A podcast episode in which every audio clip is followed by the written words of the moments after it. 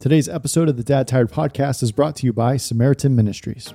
When it comes to choosing your healthcare provider, one of the most frustrating things can be network restrictions, but there's another way. Samaritan Ministries is a community of Christians who actually pay one another's medical bills without the use of insurance. As a Samaritan member, you can choose the doctors, the treatments, the hospitals that are right for you and your family. Just consider this a medical emergency arises. You don't have to check with an insurance company to ask which hospital to go to. You just go. And after care is received, your medical bills are sent to Samaritan Ministries and they'll notify members to pray and send money directly to you to help you pay those bills. This direct member to member sharing approach is one of the many joys of being a Samaritan member. It's biblical, it's affordable, and you can join today. When the body of Christ comes together to pray and encourage and provide for one another, burdens are lifted and God is glorified. This applies to all areas of life including healthcare. It reminds me of the verse in Galatians 6 2, which says, Bear one another's burdens and so fulfill the law of Christ. If you're interested in becoming part of this amazing community, you can go to SamaritanMinistries.org forward slash dad tired. Again, that's SamaritanMinistries.org slash dad tired. Elrena, so excited to be hanging out with you today. I saw the title of your book and I thought, man, that's probably going to be a huge and helpful resource to a lot of families. So I want to jump into that. But before we do, just tell us who you are and what you're up to these days. Well, thank you so much, first of all, for having me on the podcast. I appreciate it. Yeah. My name is Elrena Evans, and I live in Pennsylvania with my husband and five children. And we have some different special needs in the mix. I'm a writer by vocation, I'm a dancer by avocation. I like to make spreadsheets. Yeah. okay. That's a lot of. Uh it's a lot of skills in what spreadsheets and dancing. Usually, actually, usually when I think of spreadsheets, I think of math, and when I think of dancing, I think of art. And usually, yes. those two things aren't combined. I have definitely sort of straddled that line my whole entire life, and it's fun because there are other. So yesterday was Pi Day, three point one four. That's right. And all the math nerds at dance were sort of acknowledging our mathiness. And it's fun because there's definitely an overlap there but we don't always find those people. You so like math and you like writing. Yes. I don't like sports. I don't want to lose all of your listeners right there but here here are the things i'm not good at. Knowing what's going on in sports okay. absolutely not. Gardening if i had to feed my family from a garden we would definitely not be oh, okay oh no. because, okay. like it's just it's not my skill. Yeah. And i can't cook so oh, yeah the Lord saw fit to provide a husband who can. So wow, your husband we're all good. Yeah, my husband likes to cook. My husband handles most of family dinners, and the first time he traveled for business, he just hadn't had a job that had required travel, so he had never really been away. Our kids were still really, really little, hmm. and we sat them all down and explained, you know, Daddy's going to travel. He's going to go away. He's going to be gone for a week, whatever. And my son, who was maybe like six at the time, was like, "But mommy." How will we eat? And I was like, okay, I'm not that bad. Like I can do Kraft mac and cheese, guys. we'll We're figure it out. Starve. Seriously, we'll figure, we'll figure, it out. It's funny that you talked about the the garden because I'm like, especially today in, in our news, I'm not going to get political at all, but you know, there's all this talk about nukes, and you're like, okay, if I had to survive, if I had to like, if things went sideways, I'm like, I don't know, man. I don't know if we'd make it that long because I don't. I have no gardening skills whatsoever, you know. I'm in a group of writers, a group of women writers. We've been meeting regularly for about six years. And in many ways, those relationships were part of the genesis of Special Grace, hmm. but they are all gardeners, and I am not a gardener. So I remember once we were together and we were meeting, and my one friend was giving everyone, we were eating together and she's giving everyone directions like, okay, so you go in the kitchen and do this and this, and you go into the garden and bring me in this and this. And then she looks at me and she goes, how about you just sit here and be funny? and I said, that's good. That way nobody gets poisoned. Nobody Keep the dies. water cups filled. Make sure exactly. I'll fill the water. I'll yeah. get the napkins. yeah. We're all good. So you have five children. I would love to hear about your family as much as you're comfortable sharing. I imagine that your family really inspired you to write this book. So, as much as you feel comfortable, tell us a little bit about your family and, and just kind of the unique things that you guys are experiencing. Sure, sure. I can do that. I'll say two things on that if I can. Yeah. The first is I appreciate that you say whatever I'm comfortable sharing. The hardest part of the journey of writing Special Grace for me is intensely private person. Mm. I always have been. And somehow the gift that God has given me seems to be telling these incredibly personal stories. hmm. about my life and my family's life. And that continues to be a challenge for me. When I'm talking to God, I'm always like, couldn't you have like made me an accountant? I am hmm. surprisingly good with numbers. Like yeah. something that doesn't call so much of my soul, that doesn't sit quite so close to my heart. Hmm. But this does seem to be where God has gifted me. So I'm trying to be obedient to follow that call. But it is hard because my tendency is to be like, yeah, no, I don't want to talk about it. Yeah. So I will tell you a little bit about our family. So we have five kids and I like to describe them as quirky. That's my that's my go-to word. But it's my middle son that people think of when they think of the kid who has special needs. Because I write in the book, my older two kids were always quirky. They were always just, I mean, I'm a little quirky. My husband's a little quirky. We have quirky kids. Yeah and they were always kids that you know sort of stood out a little bit and made people go huh and they're also very bright when my i don't think she would mind my sharing the story when my daughter was about three we were at my eldest daughter we were at a playground and these little kids are you know running around playing and this one little girl comes up to her and she's like do you like disney princesses and my daughter thinks about it and she goes no like homophones do you like homophones and i was like lord have mercy this is just yeah. you are not speaking the same language here. Yeah. So I was experienced with quirky kids, but as I write in the book, my eldest two had always sort of been able to hang out close enough to the middle of the bell curve that we could mm. kind of we could mm. get by. And my middle son really flipped the script on that one because his needs were just so much greater.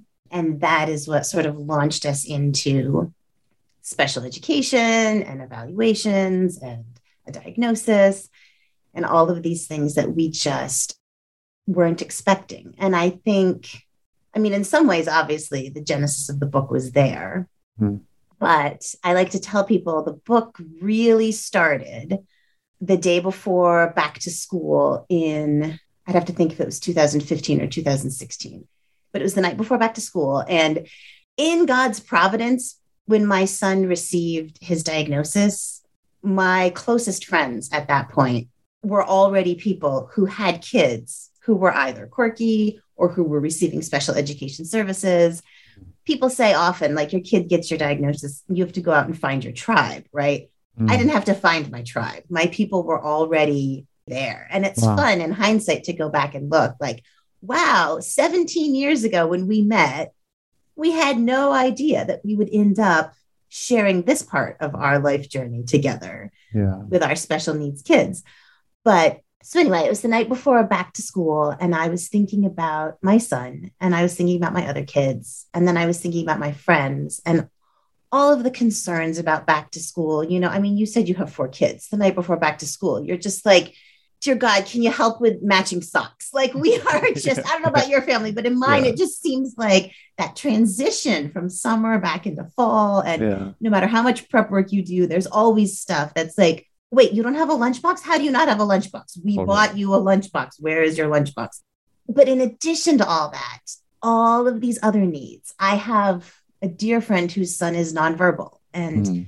so when he comes home from school, he can't tell her about his day. And mm I'm thinking about that and I'm thinking about all these prayer requests that have been coming to me via email. Like, please, I am so worried about my kid being able to open their locker, right? Mm-hmm. All these things. And I sat down on the stairs and I just started writing a prayer for my friends, a blessing for your kids for the first day of school.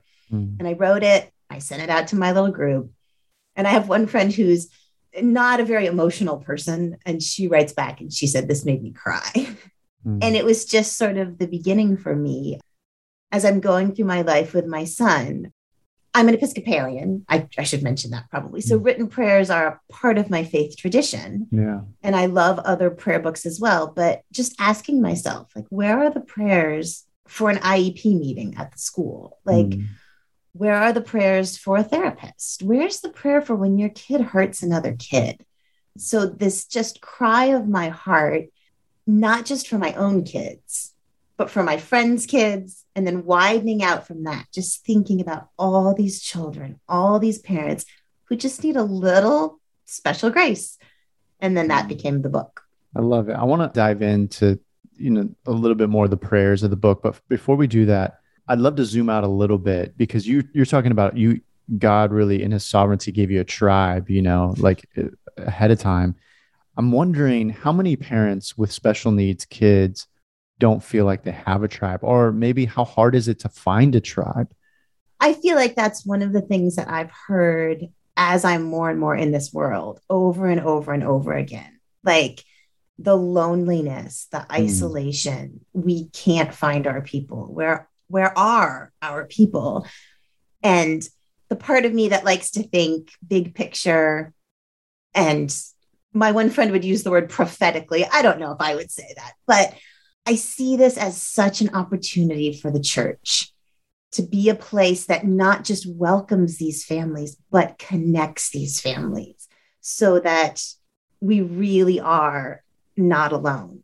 If you go to Joni and Friends, which has so many resources mm. on children with disabilities and starting ministries at your church or whatever, but they have some statistics on how many families with special needs do not go to church at all and they are heartbreakingly high because wow. the barriers, like just getting out the door with yeah. a pack of kids, is a Herculean event, right? Yeah, but yeah. then if you have someone who has special needs, if you have a child who uses a wheelchair, if you have a child who has behavioral issues, it just the hurdle.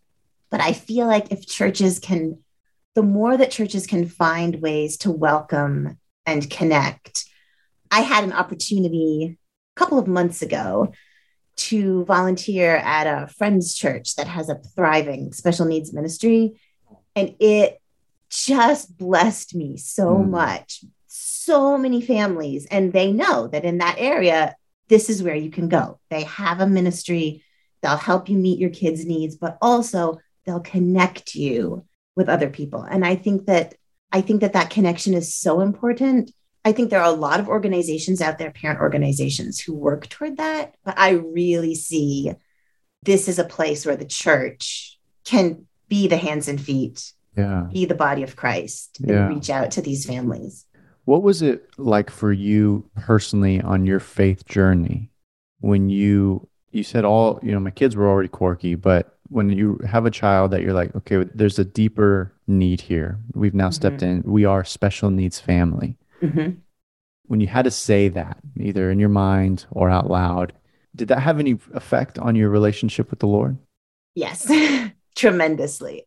I tried to decide if I want to share this or not. I feel like I should preface this. I always, not always, often refer to myself, I'm a bad Christian. Like, I just, by which I mean, I often have a lot of doubt and a lot of just questioning, like, God, yeah. what are you doing? And my friends tell me, they're like, you're not a bad Christian. You're a like David and the Psalms Christian. I'm like, yeah. okay, okay, point me back to that place. Point mm. me back to that place. Yeah. It was particularly hard for us because my children were in a Christian school at that time. And it's the Christian school that I graduated from.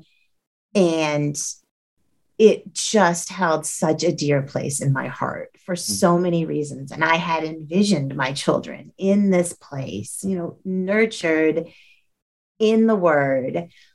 And the school asked my son to leave mm. because, to be fair to them, they did not have the resources to meet yeah. his needs. But yeah. so for us, it wasn't just a disruption of the status quo, it was a rupture from what was, in many ways, at that point, our community. Wow and part of our community of faith. And that was really, really hard for me. And I think, I mean, I always go doubt, like, what are you doing, God? Like, I mm. know you're supposed to have a plan, and I know that your plan doesn't guarantee a life of ease, but I like, I'm just not seeing. I remember telling one of my friends, I just feel hopeless. Mm-hmm. I can't envision this future, my faith, my child's faith, I can't see how this is going to work out. I just feel completely hopeless. And I remember this because my friend said to me, you know, you have to have hope. You have to hold on to hope. And I was just like, I can't. I don't feel like I can do that right now. And I'll never forget this because she said, then I will hold your hope for you. Oh. And it just gave me this image Emily Dickinson, the poet, has this beautiful poem called Hope is the Thing with Feathers, where she personifies hope as a bird.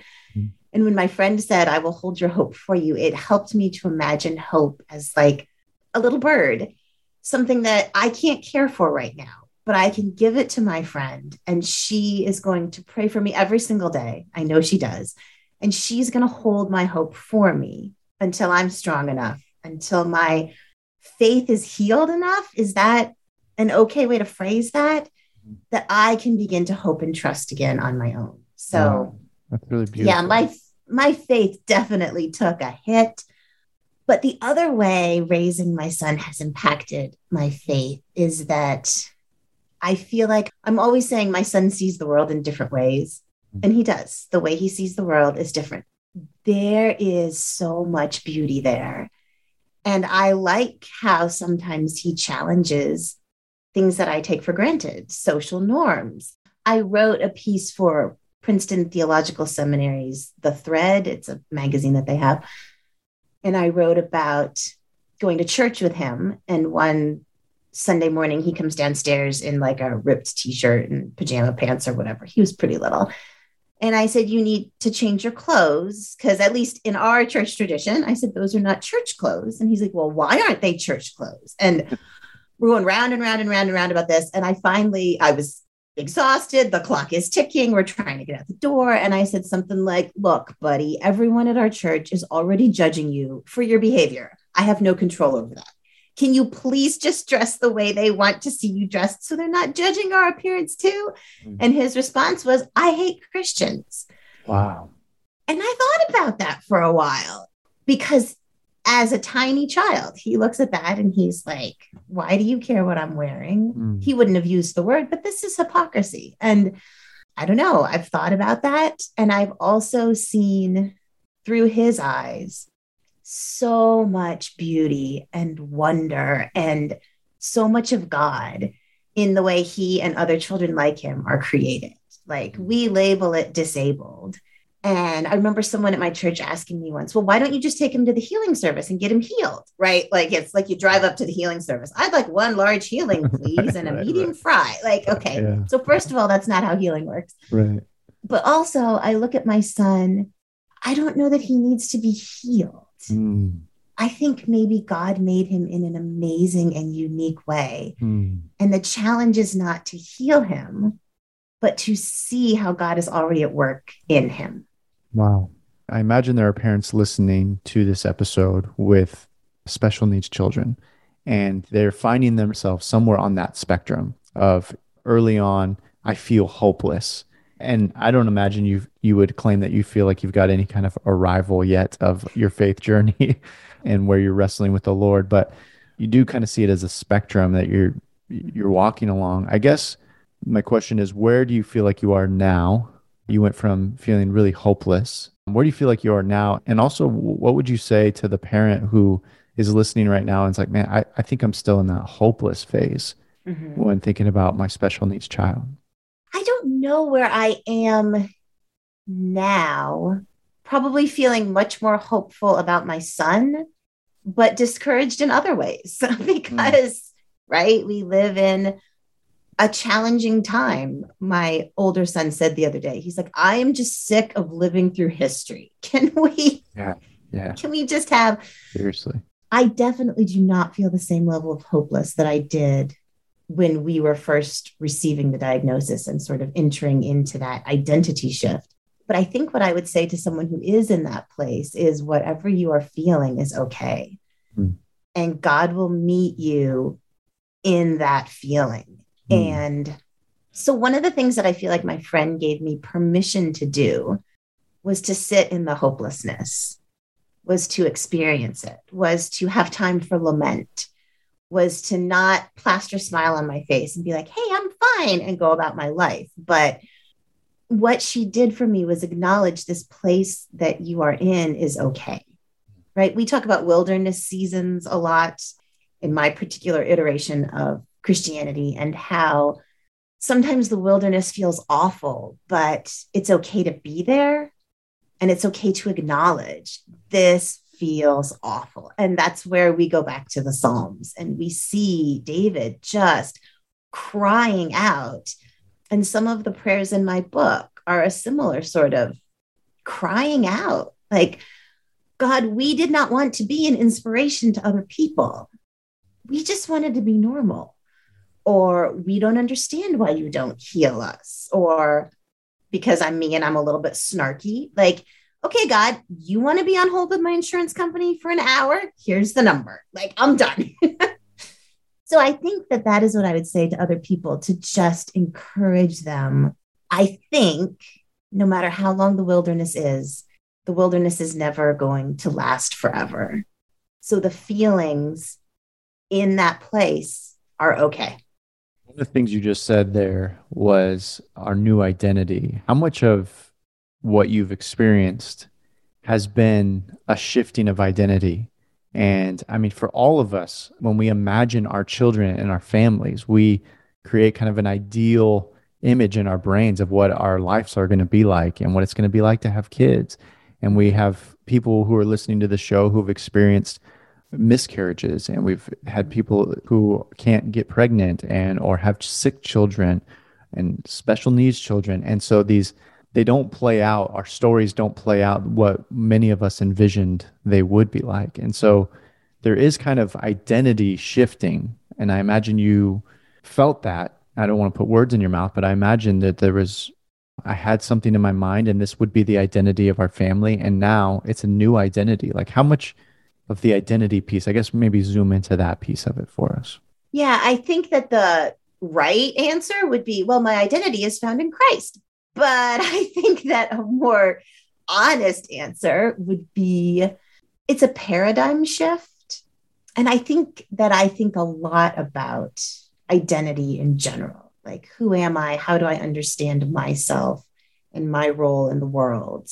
And that was definitely a huge shift because we went from not just, I mean, we were never a typical family, but we could sort of kind of pass for typical we went from. I, I don't think there are a typical family. I think there are. I think people right. per, can project what they want to be a typical family, but you close any doors and uh, peek in, you're like, yeah, right. I don't know if they're typical. Right. Families. But anyway, well, my, yeah, my, I, I, get what you're saying. yeah. yeah. Yeah. My older kids used to say all the time, like normal is just an aggregate of everyone's different kind of weird. Like yes, exactly. Just, totally. And it's really true. But we went from, I would say, feeling like mm-hmm. we're a typical family or mm-hmm. or close ish. Yeah to having this new identity and also shifted from being a Christian school family to a public school family.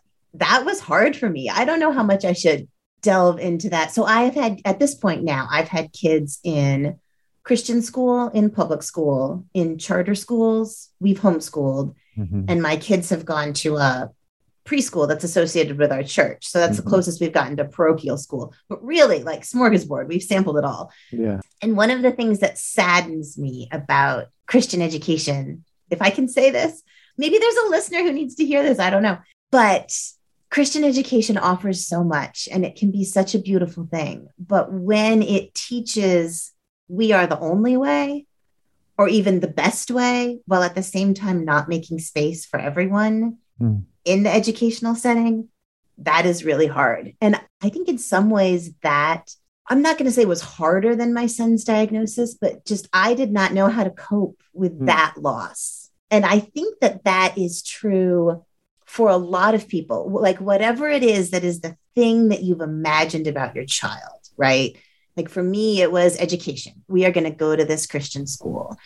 And for some people, I remember reading a story once about a dad who always wanted his kid to be a runner like he was or something like that. And then i think the baby was diagnosed in utero with some condition that meant the child is not ever going to be able to run. Like whatever the thing is the hope the dream that you've pinned on this child being able to let that go and embrace something else i think requires a huge shift in our identity and in how we see ourselves. And i think in the best of circumstances it would push us back to god.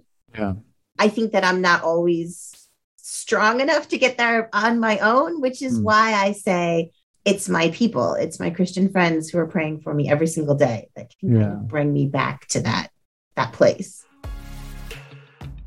Hey guys, I want to take a quick pause to tell you about a really cool resource for your family. It's called The Biggest Story Bible Storybook by Kevin DeYoung. The Bible is a big book about a great God. From beginning to end, each page tells about the God who created the world, who acted in history, and who continues to act in the present. In the Biggest Story Bible Storybook, Pastor Kevin retells this grand story for children ages 6 through 12 through 104 short chapters Beginning in Genesis and ending with Revelation, DeYoung provides engaging retellings of various Bible stories explaining how they fit into the overarching storyline.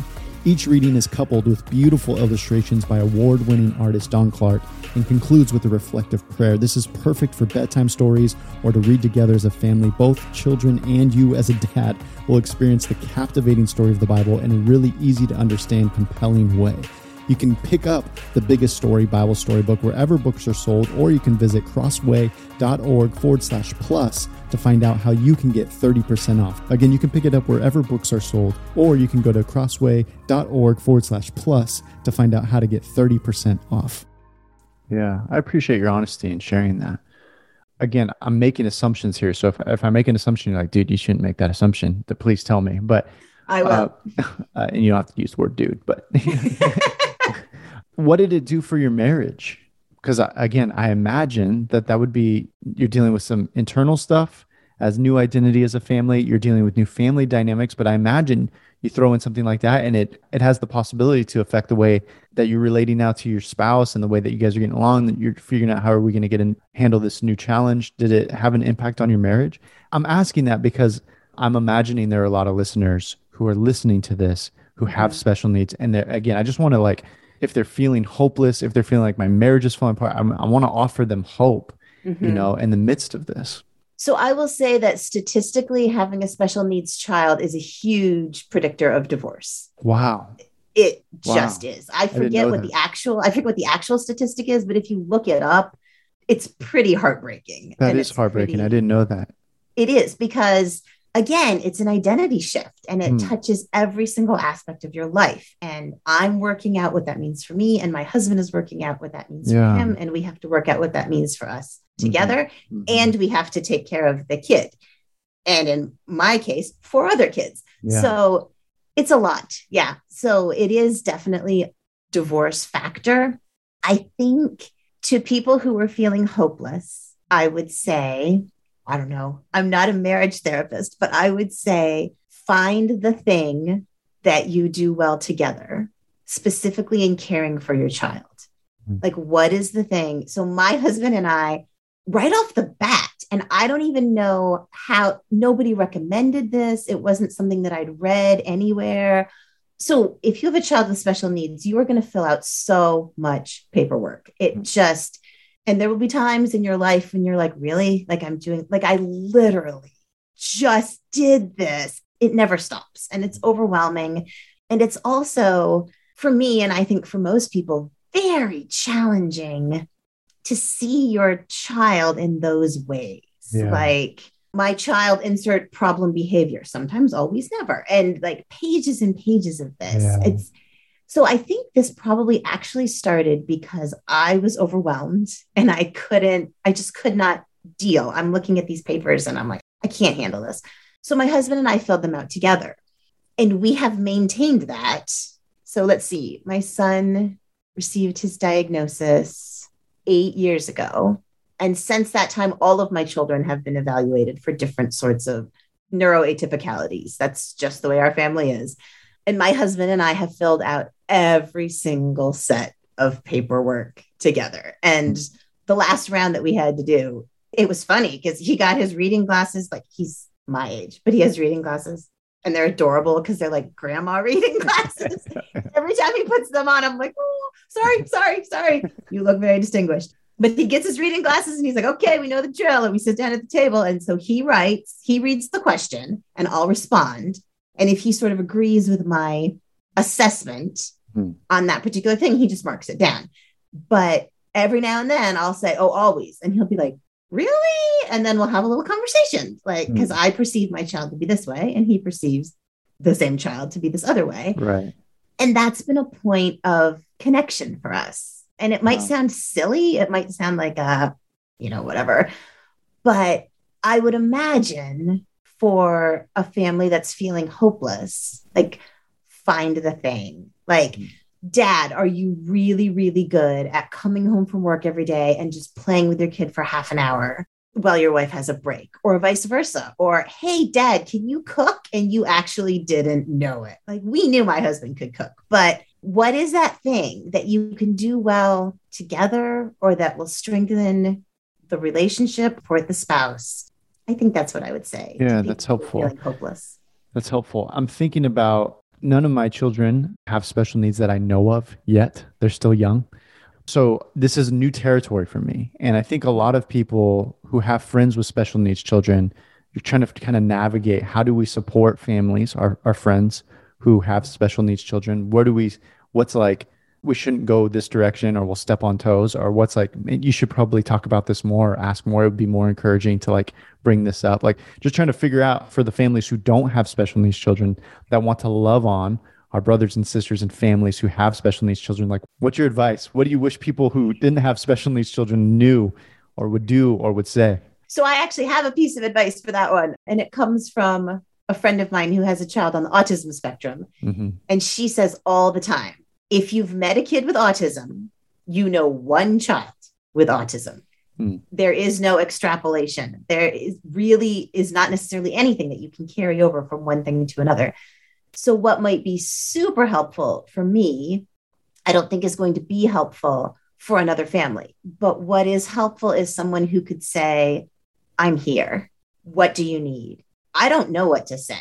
Yeah. I don't know how to support you. Here's some ideas I've thought of. Are any of them any good? Like, if we made you guys a meal every month for a year or something like that, like something yeah. a little outside the box, because. Yeah I mean, my children are not medically fragile. This isn't something like an acute, right? Like someone's going in for surgery. We have this acute need right now. Yeah, it's more right. like there's a need that's going to stretch on in perpetuity. So, are there ways that we can be creative with that? Could we bring you a meal on the first Monday of the month, right? For the next whatever. But it's going to be different from family to family. So, for my family, I have a good friend who, for a while, was just taking my youngest daughter over to her house. My youngest daughter, God made her for Broadway. And until she can get there, we all just have to deal with the fact that God made her for Broadway. Oh.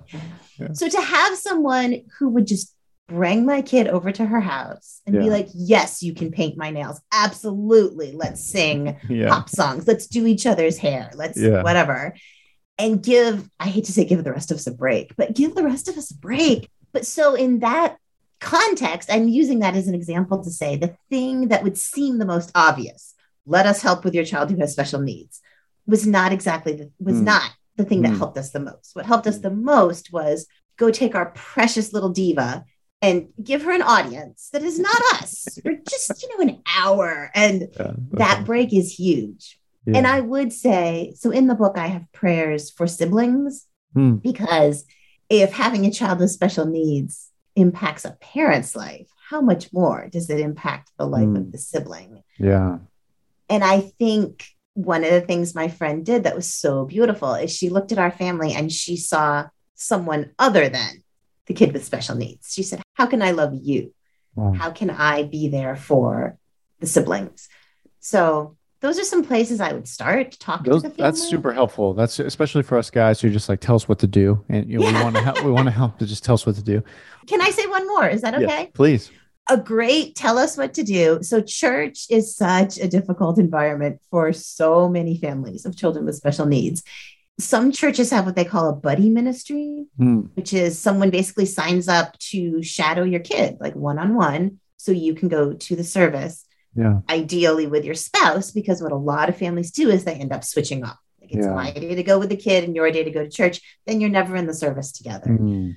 So, someone who doesn't have a kid with special needs or even doesn't have kids at all, especially dads, I would say, if you want to volunteer in an official capacity, if your church has a buddy ministry, or even just, hey, you know what, once a month, I'll go to church, I'll go to Sunday school with your kid, I'll help out, I'll do whatever is needed. I think that that's a great way to bless families. And I think I hate to be like gendered, but I feel like we need more men I was going to ask you why. Why'd you say especially dads? I mean, I I- agree I with will- you, but I'm just curious to hear why you said especially dads.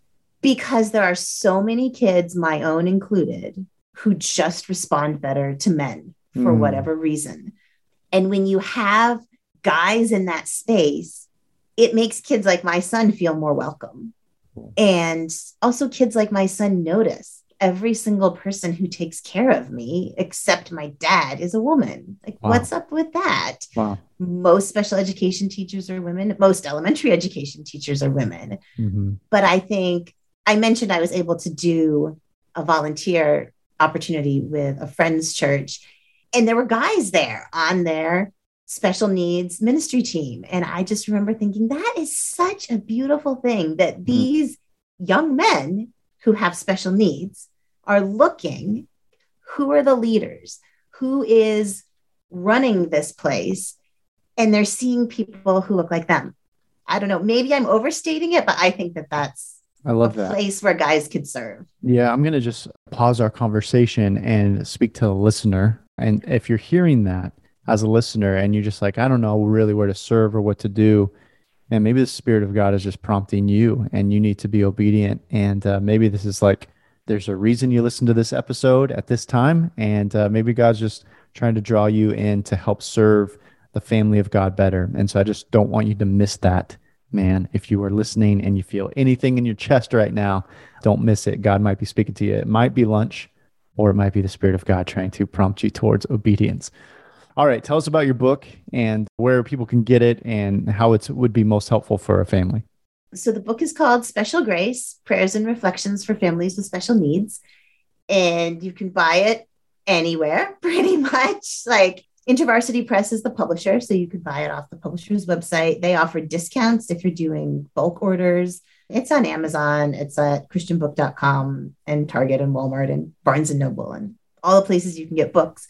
If you Google Special Grace and Elrena, you'll find it because I have a Okay. unique name. Yeah, Um, yeah, I love the that name. book the book is 127 prayers for all aspects of raising a child with disability prayers for an initial diagnosis prayers for starting medication prayers for medication changes and also thanksgivings for things like cochlear implants for white canes for mobility devices for sign language for braille and several prayers that are just the way that I talk to God. There's Yeah. a prayer for the time change, which, as we're recording this, we just went through. Yeah, And it Yeah. starts out, Dear God, why?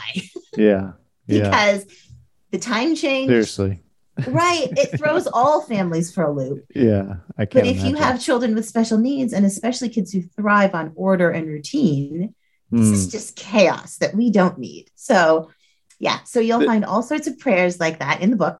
this is probably an, an obvious question, but is this a good gift? Like again, for somebody that doesn't have special needs children, if I gave this to a family with special needs, is this like offensive or is this like, no, that's a thank you for thinking of us and this is actually a really great gift? that was actually one of my hopes when I was writing the book. I talked with my publisher about the intended audience, which is Mm. obviously families who have children with special needs, but then the secondary audience beyond that. And that's exactly who I was envisioning. My friend just said, this is a hypothetical situation, but my friend just sent me a text at 3 a.m. They got a prenatal diagnosis that isn't good. And like, what do I do?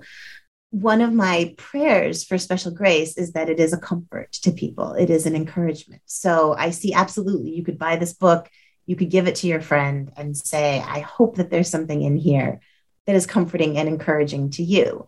Yeah.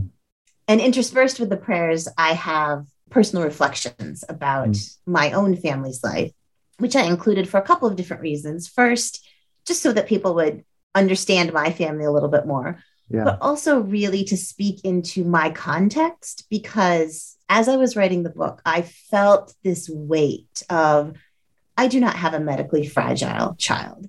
I do not have a child with Down syndrome. I do not have a, a child who uses a wheelchair. Who am I to write prayers for those contexts other than my heart just sees and cares? So providing my context, I think helps readers understand like this is my angle Yeah. into the world of special needs. This is where I'm coming from. But I'm offering all of these prayers in hopes that it will be able to touch you in your context. Hmm. Well, it's a true gift, and I'm so grateful that you took the time to write it down and to share it with the world. And I'm grateful that you took the time to hang out with us today and to share your honest reflections of what it's been like for you personally, and then also for those of us who want to be an encouragement and a blessing to other families. So thank you for taking the time to do this. It's been really fun. Thank you. Well, thank you so much for having me on the podcast. I've really enjoyed speaking with you. Thanks.